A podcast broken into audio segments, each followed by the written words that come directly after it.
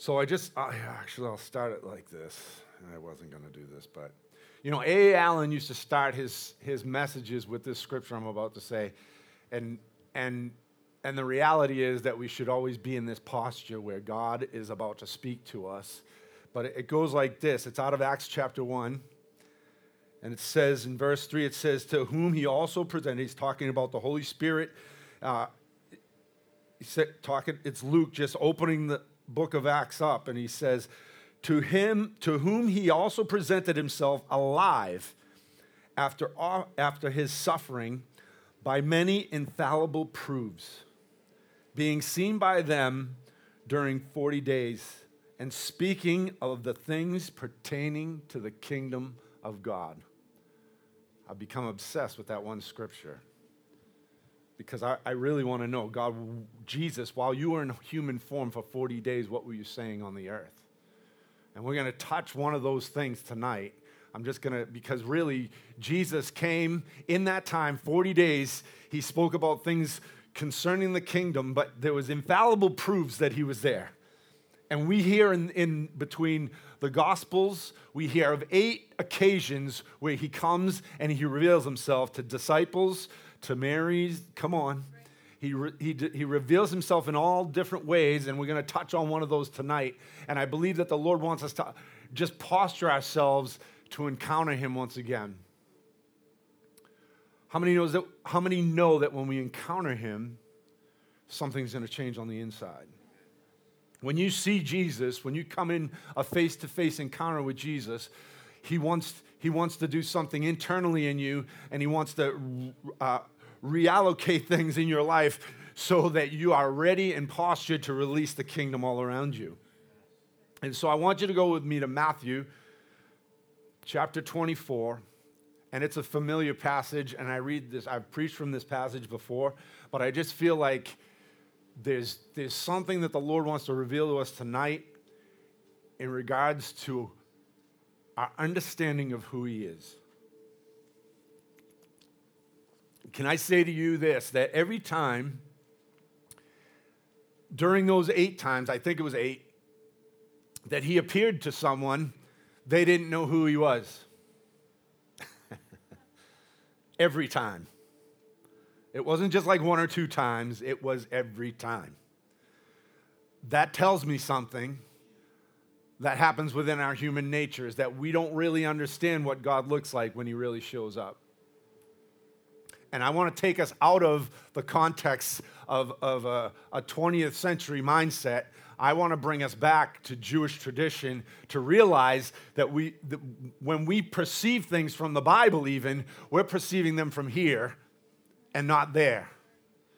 And so I'm just going to read through this, this passage. It's starting in verse 13. Let me get my act together here. Now let's just get ready for God to do something powerful. Because I believe that He has brand new things He wants to do in you next year and exiting 2020. And we're just going to get postured for that. So it said this in verse 13 it said, Now behold, two of them were traveling, to, traveling that same day to a village called Emmaus, which was seven miles from Jerusalem, and they talked together they talked together of, of all these things which had happened. So it was, while they conversed and reasoned, that Jesus himself drew near and went with them, but their eyes were restrained. Underline that. You're allowed to underline in your Bible. So that they did not know him. Where are you guys? Luke 24, verse 13. What did I say? Oh, God. Sorry, guys. See, I, now I know that no one knows their Bible. Sorry. Sorry, that's my bad. Everyone's like wondering what the. Want me to start again? Good night. Okay. But their eyes were restrained. Go ahead, underline that. That's verse 16. So that they did not know him. And he said to them, what kind of conversation is this that you, that you have with one another as you, as you walk and are sad. And then the one whose name was Cleophas answered and said to him, Are you the only stranger in Jerusalem? And have you not known the things which happened there in these days? And he said to them, What things? Oh, come on, Jehovah sneaky. So they said to him, These things concerning Jesus of Nazareth, who was a prophet, mighty in deed and in word, before all the people, and, and how the chief priests and our rulers delivered him to be condemned to death and crucified him. But we were hoping that it was he who was going to redeem Israel. And indeed, beside all this, today is the third day since this thing has happened. Yes, and certain women of our company who arrived at the tomb early, astonishing us. When they did not find his body, they came saying that they had also seen a vision of angels who said that he was alive. A certain of those who were with us went to the tomb and found it just as the women had said. But him they did not see. Underline that. But him they did not see. And then he said, O foolish ones and slow of heart. I think you should underline that too. To believe in all that the prophets have spoken, ought not the Christ have suffered these things and entered into his glory? And he began, and beginning at Moses and all of the prophets, he expounded to them in all the scriptures the things concerning himself. Underline things concerning himself. Come on, no one's underlining nothing. You're all on your mobile devices. So then they drew near to the village, and where they were going, they drew near to the village, sorry, where they were going, and he indicated that he would have gone farther. Actually, the word is he acted as if. But they constrained him, saying, Abide with us. And for it was, for it was evening, and the day was spent. And he went on to stay with them. Now it came to pass as he sat at the table with them, and he took bread, blessed it, and broke it, and gave it to them. Their eyes were open, and they knew him. It would be good to underline that. And he vanished from their sight. From their sight. And they said to one another, Did not our hearts burn within us? While he talked with us on the road and while he opened the scriptures to us. So they rose up that very hour and returned to Jerusalem and found the eleven and those who were, who were with them gathered together, saying, The Lord is risen indeed and has appeared to Simon. And they told about things that had happened on the road and how he was known to them in the breaking of bread. And now, as they said these things, Jesus himself, Jesus himself, stood in the midst of them and said to them, Peace to you. I just want to talk to you a little bit about recognizing Jesus. And I, I love the fact that actually, in two occasions, when he first appears, it says that Jesus himself appears. And then when he came back and reappeared, it says Jesus himself reappeared. So I want us to get in this a perspective of, of what God wants to do. And I want to give you a little historical background. We know that, that Cleophas was his uncle, and the other person that's not talked about is Mary. And because of historical reasons, because of uh, patriarchal, uh, different uh, mindsets, they don't mention the women. And I want all the women to just give a big shout now. That's like two people. Come on, women. you, your voices should be heard. I'm telling you, there's something about uh, just what God wants to do in this hour, and I think honestly that the women have a lot more understanding than the men do. I just personally, and and oh come on guys, like we're gonna get you after this. But I'm telling you, there's a discernment that are that's coming onto the to the brides of Christ, the, the handmaidens of Jesus, that that the men is, are not discerning. That's why we need one another. Hello, somebody. That's why we need one another. And so I, I just want you to see. So it was Uncle Cleo and Aunt Mary. I'm just, I'm being honest. Because we look at this and we think, oh, it's just two people walking down the road because we have no historical context and we have no, uh, n- no context for what the story looks like. And it's actually his, his family members. It's Uncle Cleo who know him. And they should know him. And as he returns and he shows up resurrected Christ, he's not dis- they don't discern who he is. And there's this other thing that, that, again, 2,000 years push forward, we think that everyone, you know, why didn't they understand? He spoke of, of, of all these things, and why wouldn't they see him? I, I, they're not discerning. No, they're not discerning of hearts. And all of us I, end, end up in this place where we don't discern thing in our, things, many things in our hearts. You know, God wants to, us to have a discerning heart in all things. By the way, He did an amazing job singing tonight and last week, and I meant to tell you don't ever be, don't ever hold back. Seriously, I know I'm embarrassing you, but that's okay. You know, there, there's really, there's really, listen, all the girls across the back, if I think of it, right, when they step into this place where God's shines beam down on them, the Holy Spirit's on them, and they're singing, not because they learned the lines, but because the anointing's on them. Yeah come on, it breaks things open. I feel like the last two weeks, Abby broke things open with her voice. Boom, just broke it open, right?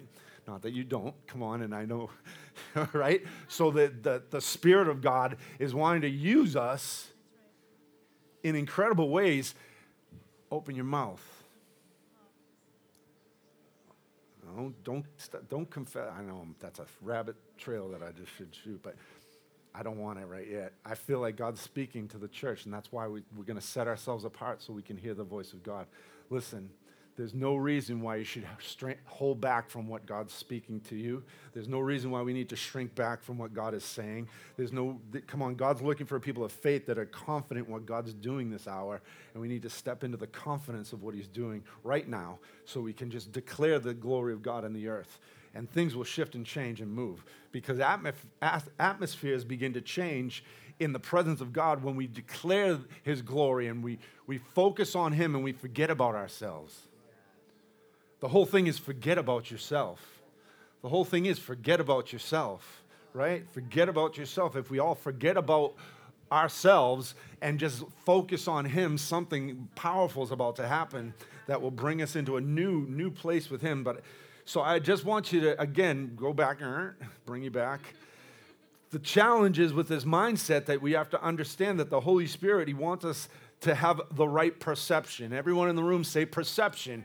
There's a, there's a fresh perspective perception that God wants us to have as the people of God to receive fresh from Him.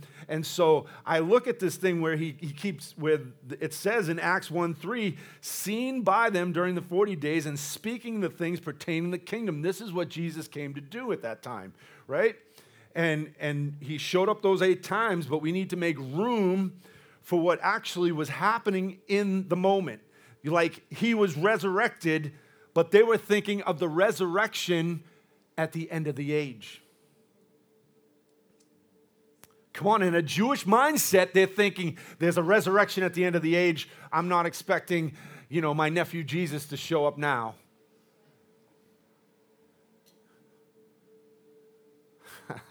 we think that when he said he's the resurrection and the life, that they got it. When we don't even get it. Come on, I'm not talking down to you. I'm just helping us to think tonight. Because even with, you know, this temple will be destroyed in three days. I mean, he had all kinds of parabolic and, and, and metaphoric uh, language for speaking about his death and resurrection in three days, but they didn't get it. And so we think that Uncle Cleo's, because he was, you know, eating, I was going to say pasta, eating, eating, you know, matzo balls with, with, with him, he th- we think that he's going to understand and know that, that his nephew's about to just re- no, he doesn't even perceive who he really is. Because his, his next words are a prophet who, in word and in deed, you understanding me? So I just want to I just want to make room for some things. So we, we need to make room so that when we that we look at a few things in our human condition Right, I'm going to go for my notes tonight because my notes are good and I want you to get this. The, the human condition has things that are psychological thought patterns that keep us from opening up to God. I'm going to get real tonight and we're going to move some things out of the way because God wants to move some things. Let me look at you and I'm going to say, You are predictable.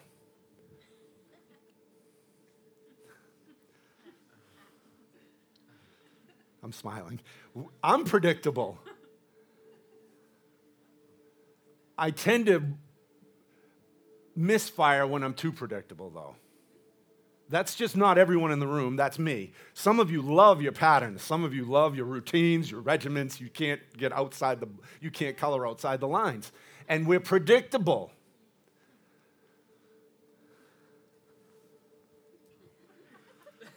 and we're comfortable in our predictability.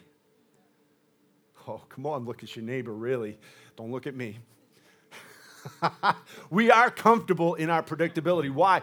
Because we just get like, you get in a pattern, you get in a routine, and don't mess with my stuff. You know, don't mess with my, my flow. Don't get in my business because when that happens, you set me out of rhythm. I can tell you right now because most people, and I know some people are, have assigned seating in this room, but others, you, you just, your butt it has an imprint on the chair. It happens all the time. It happens all the time with us, right? So how do we break we break routines of, un, of predictability by not being unpredictable and out of control, but by allowing the Lord to remove some filters so that we can move creatively. Because creativity was always, always, always, He is the creator. It was always God's plan to release creativity through us and not to be afraid of going outside the box. No, because we can't stay in the box, guys. We, it, 2021, we're not staying in the box. We have to get outside the box. We have to break the box, throw the box away. And I mean, it's, we're going to have corporate worship, but let's, let's think outside the box. Let's think what's going to expand the kingdom outside of what we normally do on a, on just a corporate meeting on a, on a Sunday because it shouldn't all just be about the Sunday meeting. Hello.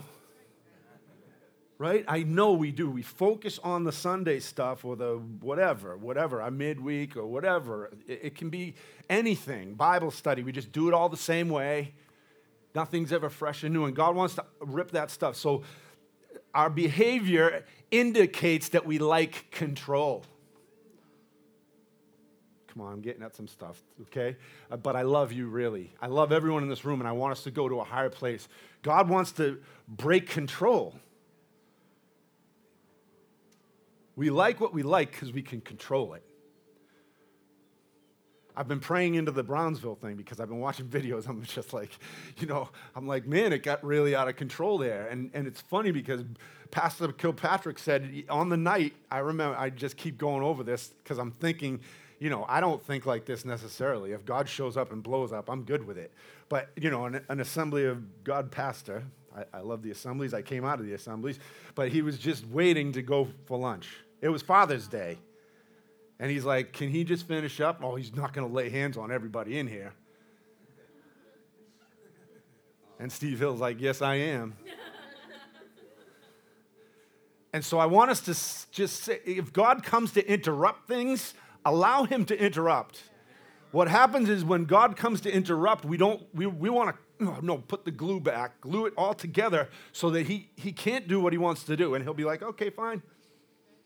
I'll wait until your eyes open up and you see that I'm really here because you're not discerning that I'm in the room right now, or you're not discerning that, never mind, in the room here, in your life, doing something right now that really feels uncomfortable because God's trying to get in the box.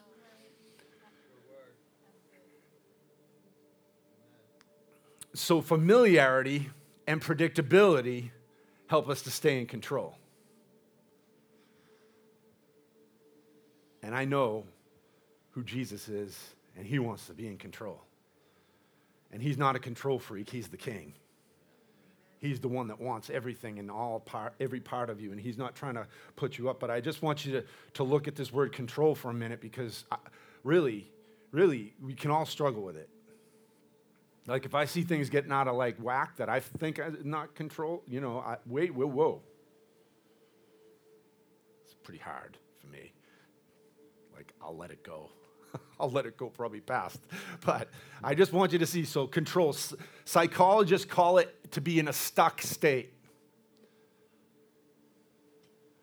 I'm going to get a little heady tonight, but we need it. You don't want, how many want to be in a stuck state? No, Jesus, help me get out of stuck states. I don't want to be in a stuck state. God wants to pull you out of the place where you're stuck. And then sociologists speaking into leaders would say this that we call it the comfort zone. Like we don't like things to change. Once we've got a good thing and a good model, we don't want to change from it because it's working. Take a look at the church. Not here necessarily, but other places where, you know, you got the smoke machine and the big screens and the skinny jeans. I don't have my skinny jeans on today. But you understand what I'm saying. It's working to put people in seats, and, it, and it's working to entertain people. And we don't want entertainment, we want God. And so God wants to come in, and uh, right now, right now, we're sitting in America right now, and God's taking a and he's bashing that stuff because that's not going to work right now because people are, are, are, afraid to come to church. And they're not piling in, you know, like the cattle. And so God wants to change some things, and we need to be prepared for what God wants to change it into, right? Because we, we, it's been prophesied, oh, God wants to change what the church looks like, and we always do the same thing. Even in revival, even in our glory circles, we all do the same thing. We don't change it up much yeah, we're open to the wild and the crazy wonders, and, uh, you know, I love healing and all that stuff. Please here again. No, just kidding. But the reality is, God wants to do what He wants to do when He wants to do it. And He wants us to get our minds out of it. Okay? So,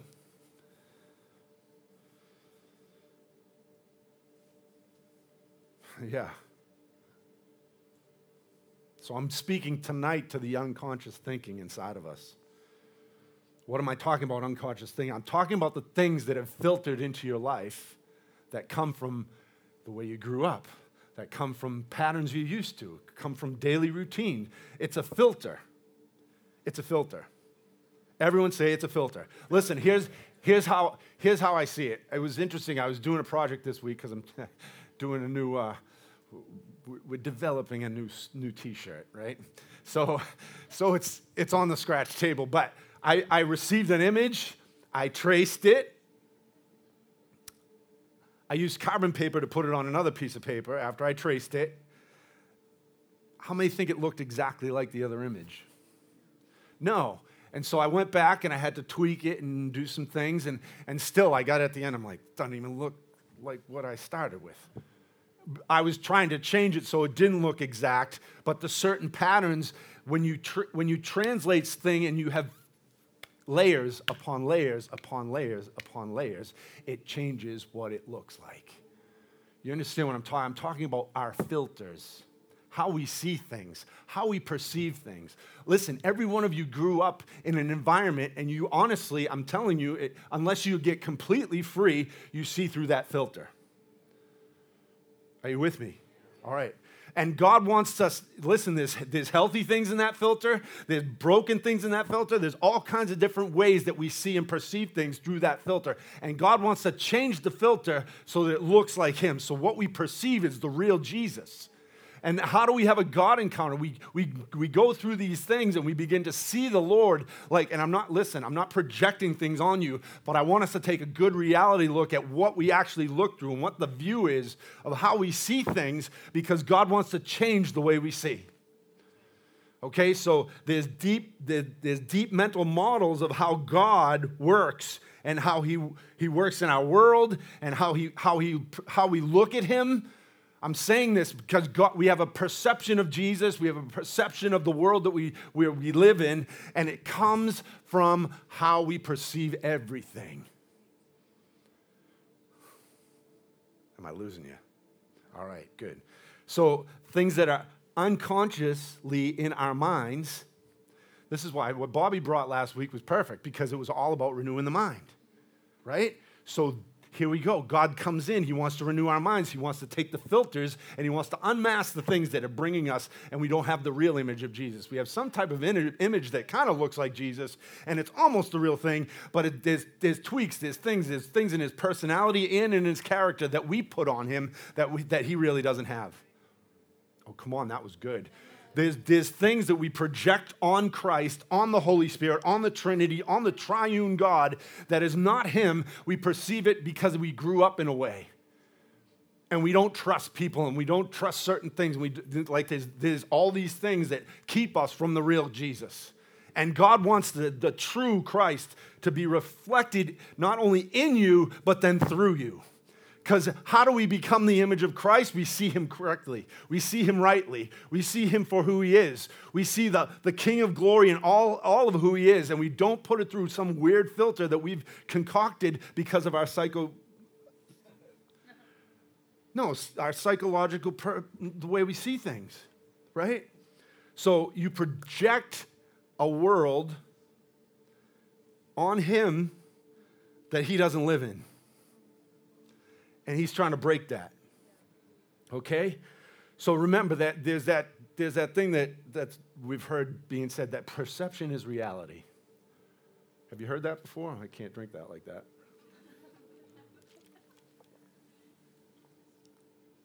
And it's partially true, okay? But our perceptions become our projections. That's why I feel like what I traced, right, doing this week, and it, and it was a perfect image for me because I'm trying to actually do the lion of Judah, the lion and the lamb, which is Jesus. But the reality is, I didn't get it quite right, so I had to go back and adjust it. And so God wants to do something. So we perceive what we see, but our perception should not be ruled by our past experiences. Even in the kingdom, right? I love it. When we get a mode for healing, we want to put that on everything. We do it. We get a, we get a, a, a formula and we want to put that on as a teaching, which it might work. It may work again like that, but God's saying, no, can you just move everything out of the way so I can really speak? So that I can really do what I need to do? We think we know how to perform miracles, and God's saying, no, can you get out of the way so I can do them and just allow me to do it? So, so there's, I feel like the Lord has gave me this scripture, Ephesians 5, verse 14. And it says, therefore, he says, Awake, you, you who sleep, arise from the dead, and Christ will give light, right? He wants to illuminate those things. And then he says, Then see that you walk circumspectly. Then see that you walk perceiving the, the, the world around you, right? And not as fools, but as wise. Yeah. I'm sorry, didn't he say back in one of these verses, he said, and he said to them, Oh, foolish ones slow of heart. They should have known it was Jesus right there. How many times had Jesus said in the past, Oh, you foolish ones? I mean, it's like one of those sayings where you know someone, and just by one of the one liners that they say, you know it's them. Like they could write it down and it could be identify who this is. And Jesus would be known by, Oh, foolish ones, why are you so dull in heart? And so it says this that redeeming the, he says this, in Ephesians again, he says, redeeming the time because the days are evil. We want to redeem the time now. God wants to change what, how we perceive things. So if, if we, ready? If you want to learn what you haven't learned and see what you haven't seen, then you must unlearn what you've learned and unsee what you've seen. You can get that one later. One more time. If you want to learn what you haven't learned and see what you haven't seen, you have to unlearn what you've learned and unsee what you haven't seen.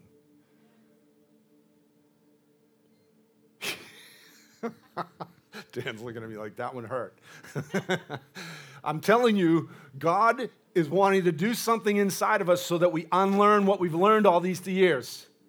There's so many things. Listen, there's so many good things you've learned. I'm not negating any of that, but I am saying there's certain things that we have learned that we need to unlearn. Listen, there was when I left Bible college, I had to unlearn some theology. I'm just being honest. I had to unlearn some things so that I could have a broader view of what God was doing next, right? And so there's, there's classic things. So Aunt Mary and Uncle Cleo had perception issues, right? They weren't perceiving well. And so, perceiving Jesus, we need to be in sync and have a common view of what, who he really is.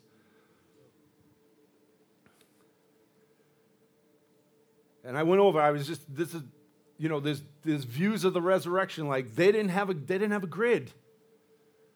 Because in Jewish tradition, they were expecting him at the end of the age to be, you know, resurrected with everyone else.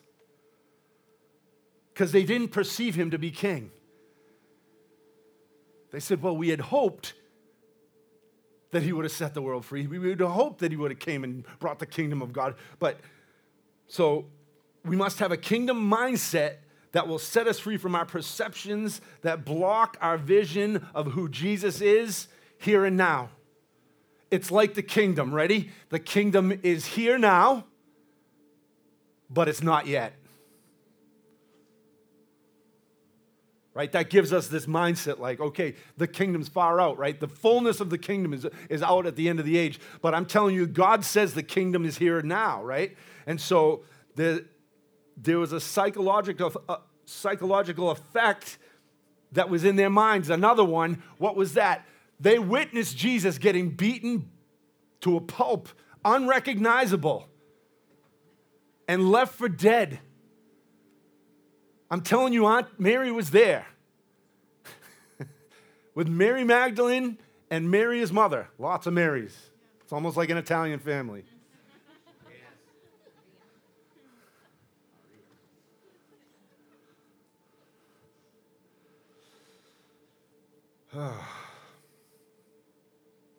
but they had this imprint of a disfigured Jesus.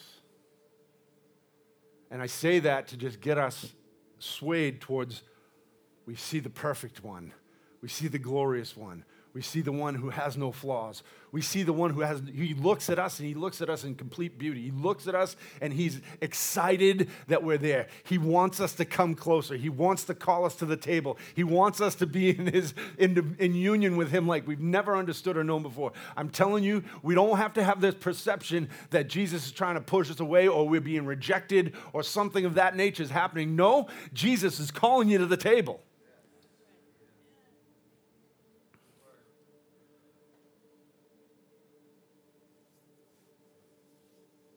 All right, so I'll, I'll stop at the psychology path here. And I'm just going to go on to just a couple of things because I know during this seven, seven mile journey, we see that Jesus just began to explain all the things of the kingdom. Like he just began to preach from Genesis, listen, the word of God, bringing the word from Genesis to Malachi.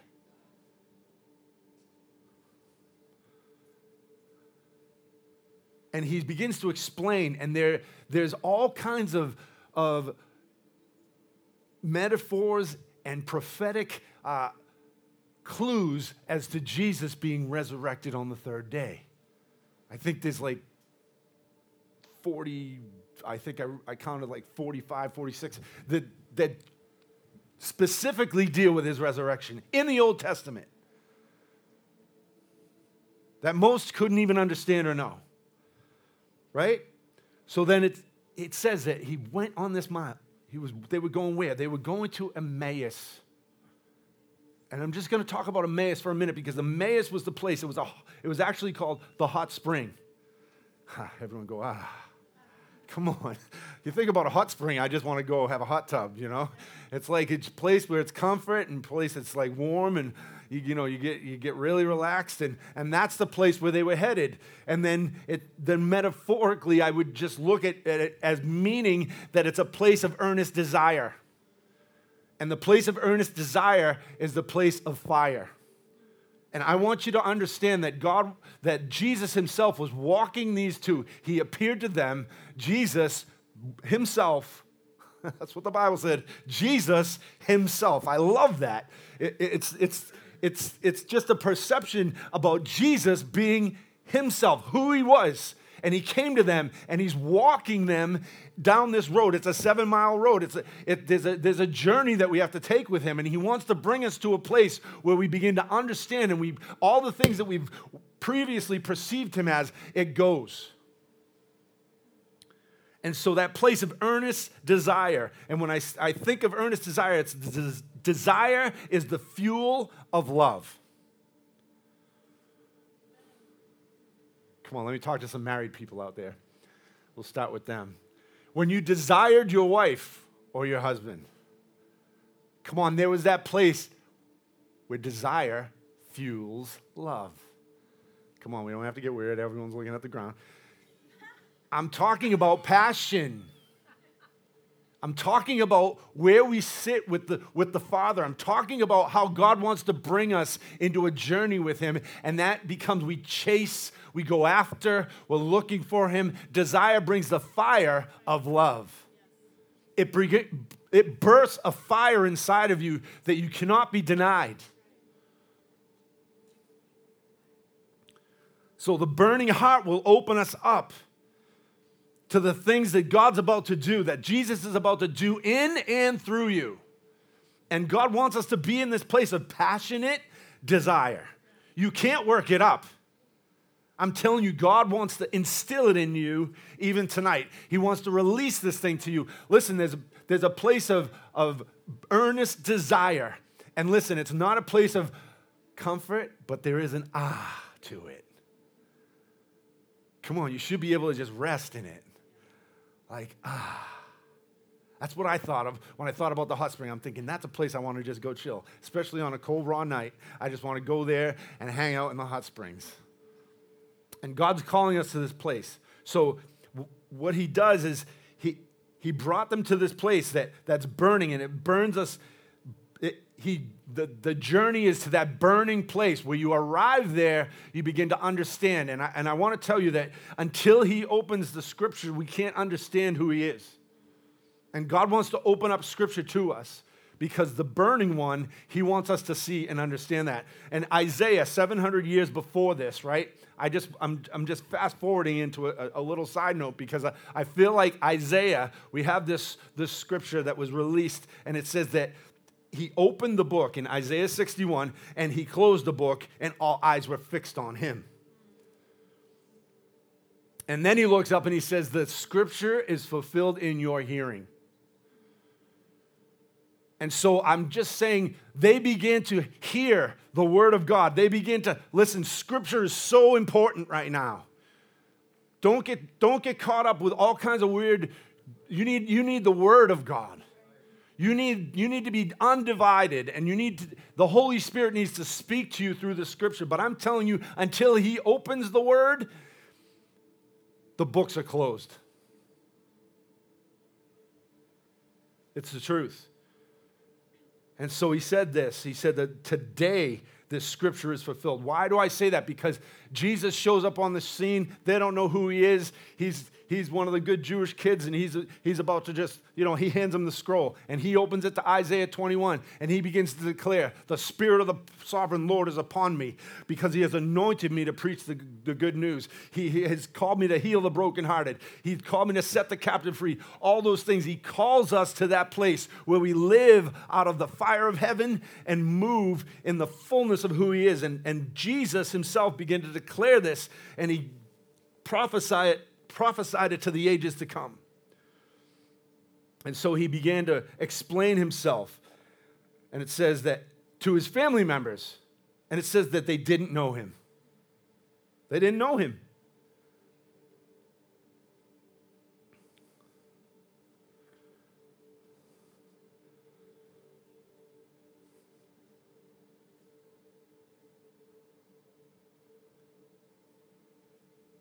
I love this passage because there's this whole dissertation and conversation. And Jesus acts as if he's going to keep moving on. And they don't. Good, good Jewish family. Sun's down. They're inviting him in for dinner. But he doesn't leave at dinner. They stay. He's invited to stay. Because why? Because it's dark. Because the day's over. You're not going to go travel anymore. Where are you going to go? You might as well just stay with us. It says that, that they, did, they wanted them to, to come and say, it said that they said, abide with us. And God wants you to abide with him in this hour. And so he indicated that he was going to keep going, but they constrained him. But the plea was clear abide with us. Desire keeps us positioned to receive more and anticipate that thing that he's about to do. And then we come to verse 30. It says, Now it came to pass that he sat at the table with them, and he, bro- he took the bread, and he blessed it, and he broke it, and he gave it to them. And their eyes were opened, and they knew him, and he vanished from their sight. And let me just stop here. We read that, and we've heard it before. You've heard it through the Gospels. You've heard it over and over and over, and then you're like, why don't they perceive? Why don't they understand? Why don't they know who he is? But He is the wonderful counselor. He is the mighty God. He is the one who will counsel us. But I want you to see a few things right here, and, th- and I'm going to bring it in for a landing, so maybe you'll help me on the, on the keys for a sec.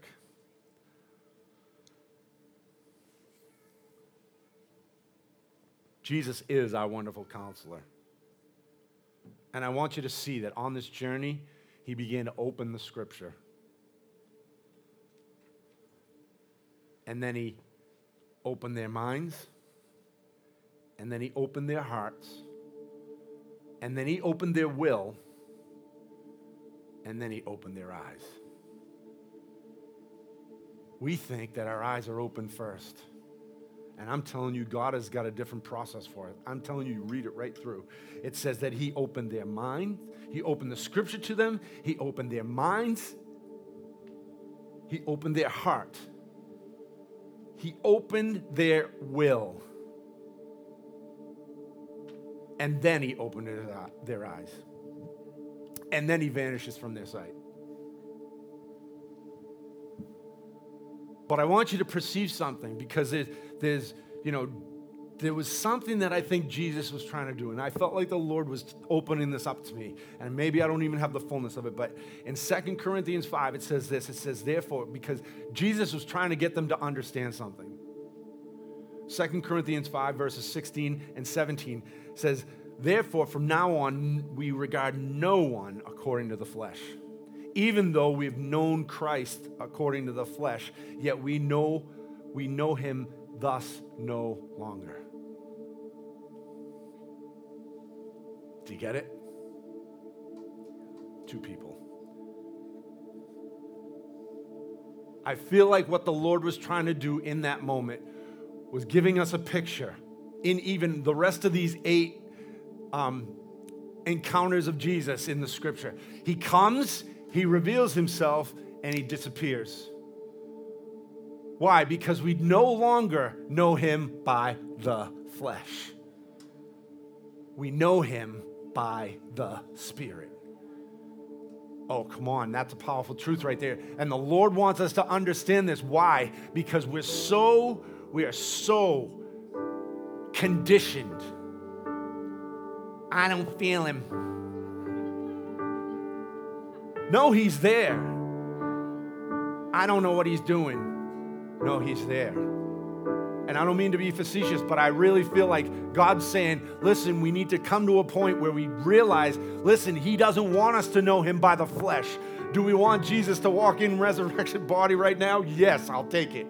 But the reality is, He wants us to know by the Spirit what He's doing and when He's doing it. And there's powerful things that the Lord wants to open up to us in this hour. He returned to the place where he shows up. He finally reveals himself because it's a place of earnest desire.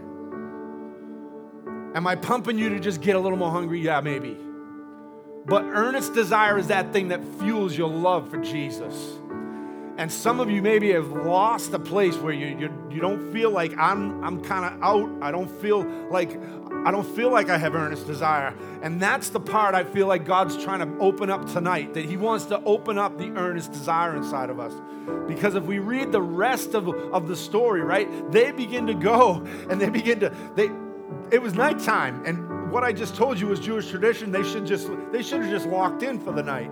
But no, Jesus disappears. So now they're like, whoa, we're not staying here. The Bible says that they go back to Jerusalem. Right then, they leave. They pack, they leave. They took matzah and left.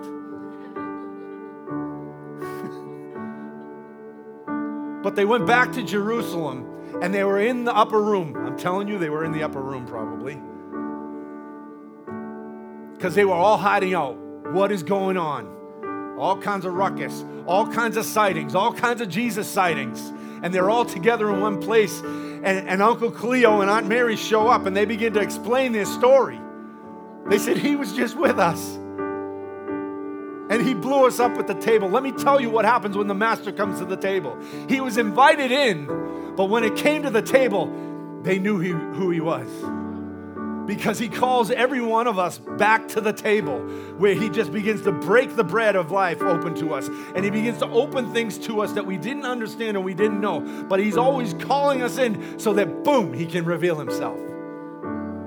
See why? It goes back to communion. When we do when we receive communion it's to say god do it again. God, will you show up again? It's really the manifestation of Jesus in our midst.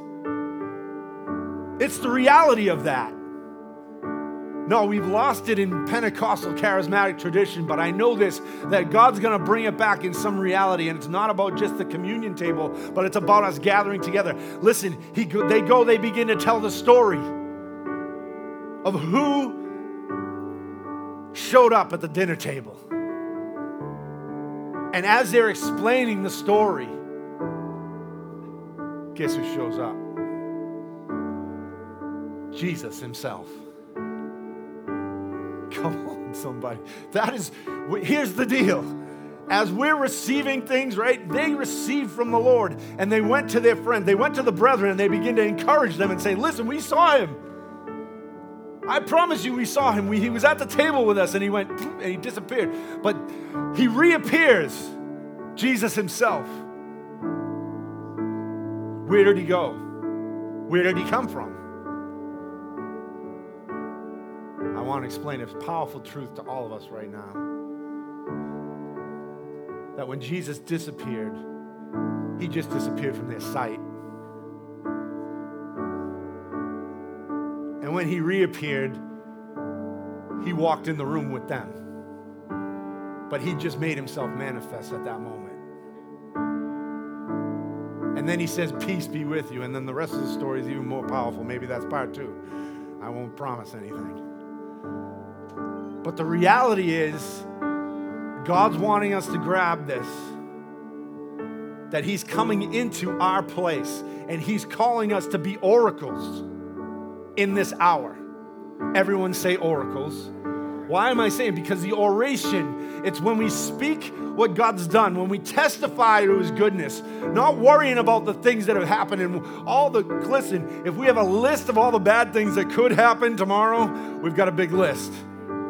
But I'm telling you, he, we, they start testifying about the goodness and what he did and how he revealed himself and that he's alive and he's not dead and he's awake and he's awakened me in my spirit and that, that God brought him back from the dead. And we don't have to worry because this is what's about to happen. And he shows up. And then what does he call them to? He says, This is what you're going to do. You're going to wait here and you're going to pray and I'm going to really show up. The one, uh, after I ascend, the one that you really need is coming. And so he was, in a sense, weaning them off of his physical person.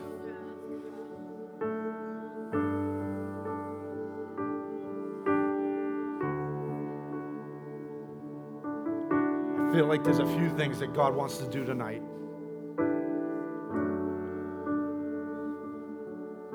I think there's an invitation to the entire community, right? that God wants to do something beyond what we ever understand and know, but we want to encounter Him. I just Jesus himself we want to encounter. I just want to encounter him himself. I don't I don't want to encounter a manifestation. I don't want someone pushing me over so I have some manifestation. I don't want to act some weird way so that I can, you know, display Jesus. What does Jesus look like? And I'm not saying any of that doesn't happen, but I am saying this that the Holy Spirit wants to come and He wants to come in a fresh way, that you encounter Him in completeness and in fullness. And what we need to do tonight, ready, is to divorce a few things.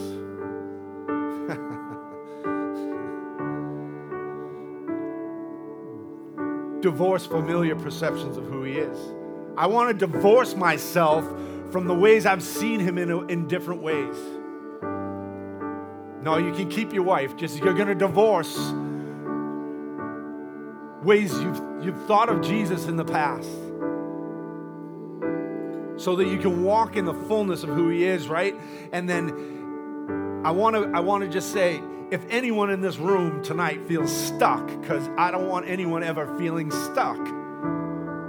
But that's a psychological thing that I just said. I sometimes we feel stuck like we can't get out of the place that we're in. And God wants to break us out into that, out of that and into the new because just go back to Second Corinthians for a second. It says, right? Even though we have not known Christ according to the flesh, yet we know him thus no longer, right? We don't know him that way anymore. It says, But therefore, anyone who is in Christ, he is a new creation. The old has passed away, and behold, all things have become new. And we like that verse. But God wants to do it here. He wants to renew your mind once again, I, and He wants to move. Ready? I believe He's going to pull filters tonight. That's the picture I got. God pulling filters of the way we perceive Jesus because we have a broken, broken perception of how we see the Father. We have a broken perception of how we see relationships. We have a broken perception of, of, of how He actually would even come because of religion. So it all doesn't have to be daddy wounds or family wounds. It can be religious things that just keep us back from what God looks like in the fullness. So stand, come on, let's just stand together.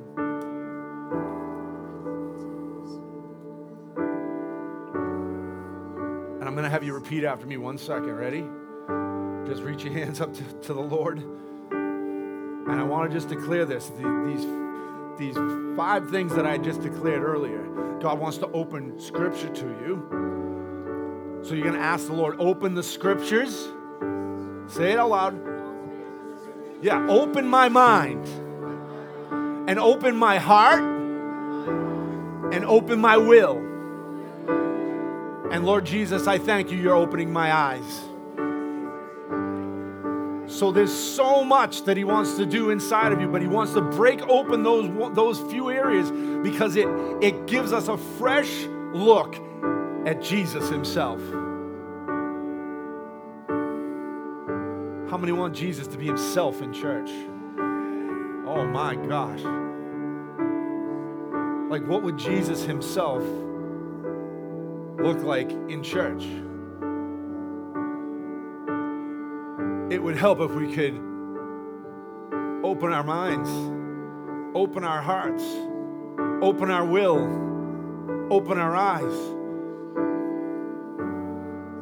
God wants us to open the opening of all these things. I'm telling you, it holds back what God's about to do. So come on, just put your hands up in the air. Just begin to worship. Just begin to pray in the Spirit, would you? Just begin to pray in the, in the Holy Spirit. Father,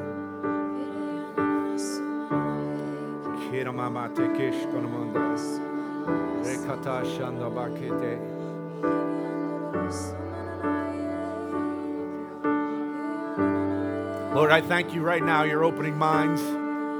Lord, I thank you, you're opening will. I thank you, you're opening hearts, Father, right now.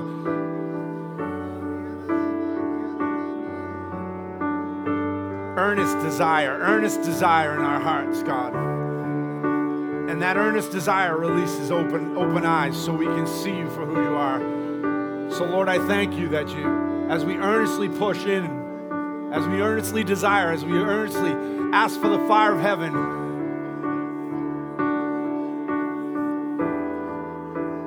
To come.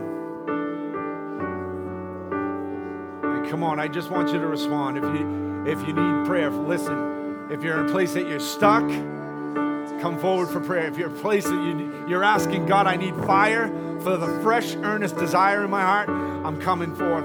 I just don't hesitate, just do it and allow the Holy Spirit to, to do the work. Ready? I'm going to come by and pray quick, but I just feel like allow the Spirit of God to come. And just as, as we move towards Him, listen, He wants to open the table for us so that we just receive. We just receive something brand new. You were never created to be stuck. Never. You were created to live in a place of freedom and creativity and prophetic flow and earnest desire. So, Father, we thank you tonight. We earnestly desire. Thank you for the flow of heaven. We thank you, our eyes are open right now. Lord, let your Holy Spirit come and touch us, Father.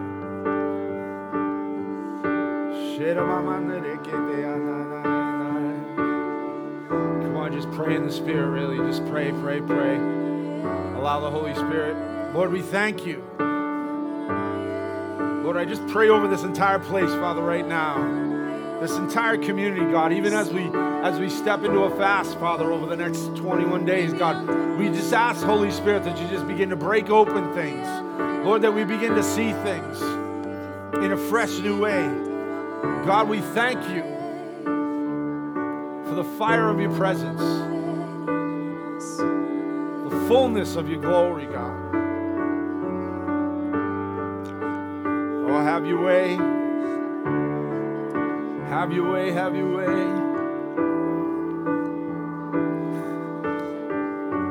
Come on, just pray, pray in the Holy Ghost. Don't stop, don't stop, don't stop.